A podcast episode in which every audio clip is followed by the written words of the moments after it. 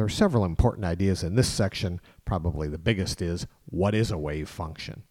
The reason we included a section on wave functions early in the book is because we find that many students, including us when we were students, have trouble understanding functions that are written such as equation 125 and 126 and 127, in which it just looks like some functions are being set equal to other functions. And really, what's the point of that?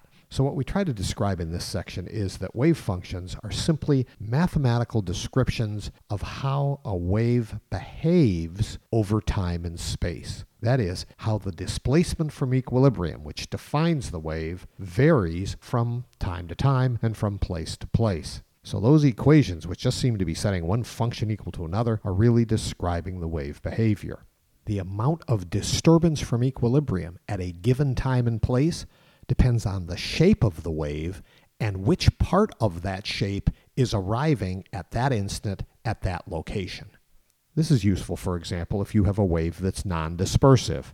Now, later chapters will deal with dispersion in more detail, but you can just think of a non-dispersive wave as a wave that has a shape that does not change. And as long as the shape remains the same, you can define the profile of the wave at time t equals zero, and that same profile will apply at all later times. That's what equation 128 is trying to get at. Remember, y is the displacement or disturbance from equilibrium, f is just some function, and with the argument of x and zero time, we're saying this is the shape of the wave at t equals zero. In other words, the wave profile. There are some examples of this. You can see their equations in equation 129 and their graphs in figure 118. These are just different wave shapes that you might run into. Could be sines, cosines, combinations, Gaussians, or other functions. So the wave function really tells you this is how the wave disturbance varies over space and time. Now that variation is captured by the phase of the wave, and specifically how the phase changes.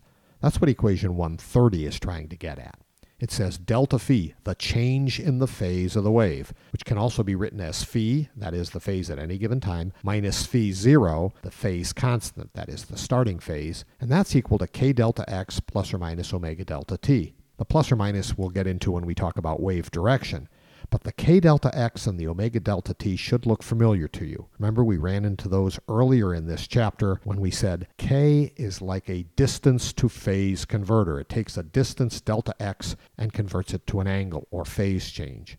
Likewise, omega is a time to phase converter. It converts a time interval into an angle or phase change you're very likely to see a simpler version of this equation in which the initial phase, the starting position, and the starting time are all taken as zero, in which case you can use equation 130, which simply says that the phase at any given position x and any given time t is just equal to kx plus or minus omega t. So that describes what part of the wave you're in, and the shape of the wave at various positions and time is just some function of that argument. That's what equation 132 is saying y of x and t, that is, the disturbance of the wave as a function of position and time, is some function of this phase argument, which tells you what part of the wave is occurring at that location x and at that time t. The rest of this section just describes how the wave moves over time, that is, in which direction and how fast it moves. And as is described in this section, you can find the direction of the wave motion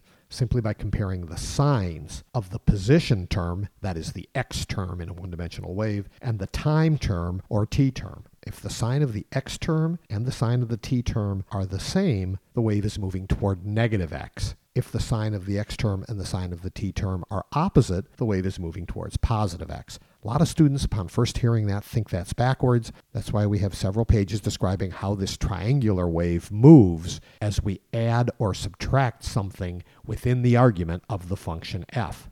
As for the wave speed, you know that speed is simply distance over time, and a periodic wave must travel one wavelength over one period of time. So you can write v, the velocity, is equal to distance over time, which is lambda over t, and by relating lambda to the wave number k and the period t to the angular frequency omega, you end up with equation 136, which says that the speed of the wave is omega divided by k, the angular frequency in radians per second divided by the wave number k in radians per meter. When you look at the units there, you end up with meters per second. Now, this is called the phase speed of the wave. Later chapters are going to deal with something called the group speed as well. But for now, just make sure you're solid on the understanding which way the wave is moving by comparing the signs of the x term and the t term, and the phase speed of the wave by taking omega over k.